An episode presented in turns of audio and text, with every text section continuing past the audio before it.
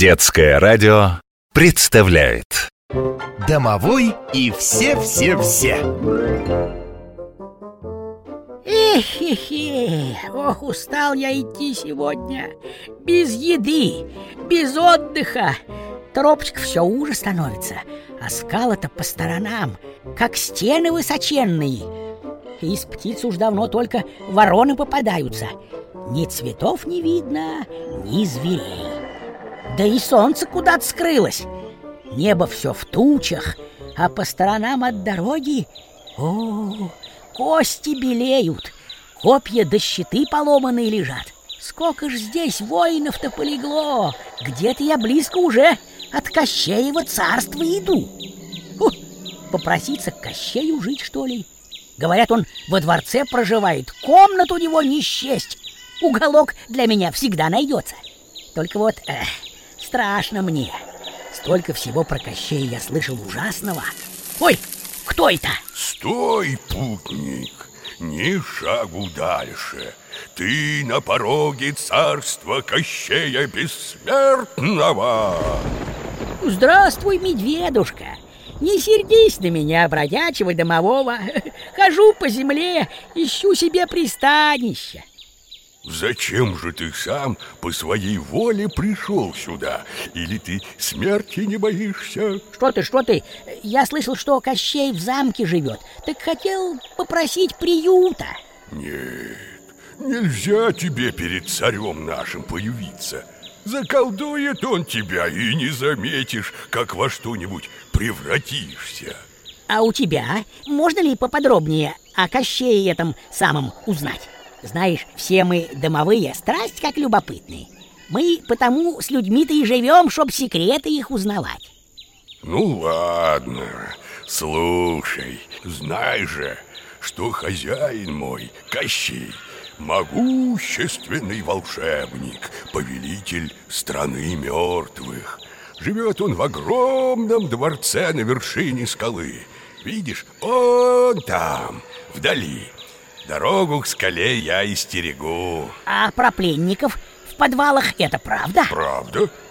А сколько их, никто не знает Всех, кого наш царь победит в бою Сразу в цепи заковывают и в подвалы. А справиться с ним, ой, как трудно.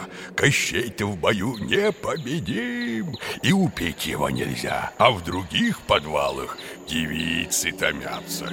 Те, что моему повелителю понравились. А вот слышал я, что не такой уж он и бессмертный Что смерть Кощеева где-то есть. Сам я точно не знаю Но сказывают такую вот историю. На море-океане, на острове Буяне Есть зеленый дуб. Под тем дубом зарыт железный сундук. В том сундуке заяц, в зайце утка, а в утке яйцо. В яйце игла, а смерть Кощея находится на кончике иглы. Сломаешь иглу, Тут-то Кощею и смерть придет. Только вот добраться до этого острова нет никакой возможности. Так что, повелитель мой, спокоен. А как он сам, Кощей-то, то есть выглядит? О, это я тебе покажу. Подойди ко мне. Нет, что ты, я близко к его дворцу теперь не подойду. А и не надо Смотри, что у меня есть. Зеркальце волшебное. Что захочешь увидеть, то и покажет. Держи крепко, вот так. Смотри. А, что-то я вижу. Двери железные с засовами огромными. Зал с высокими стенами, колонны. Только все такое огромное. Трон черный а на троне-то это он? Да, это мой повелитель. Какой он худой да страшный. Глаза так и горят. Знаешь, Кощей-то на скелет похож. И усы у него серебряные. А глаза-то глаза Как угли горят. Только ты ему, Кощею-то, в глаза не смотри А то он тебя и через зеркало заколдует камень обратит или в орех. а руки все в перстнях. На плече ворон, а у ног волк сидит. А вот и конь его знаменитый говорящий, черный, как смоль, а глаза красные. Это правда, что конь служит Кощею верой и правдой? Не только возит на себе, но еще и советы дает. Не только. Этот конь и в бою незаменим. Так копытами своих врагов и разбрасывает. А уж догнать такого коня и мало кто сможет. Нет, знаешь, медведушка, я, пожалуй, не буду проситься к твоему хозяину на постой, а то у меня все время коленки дрожать будут. Это что же за жизнь в страхе-то?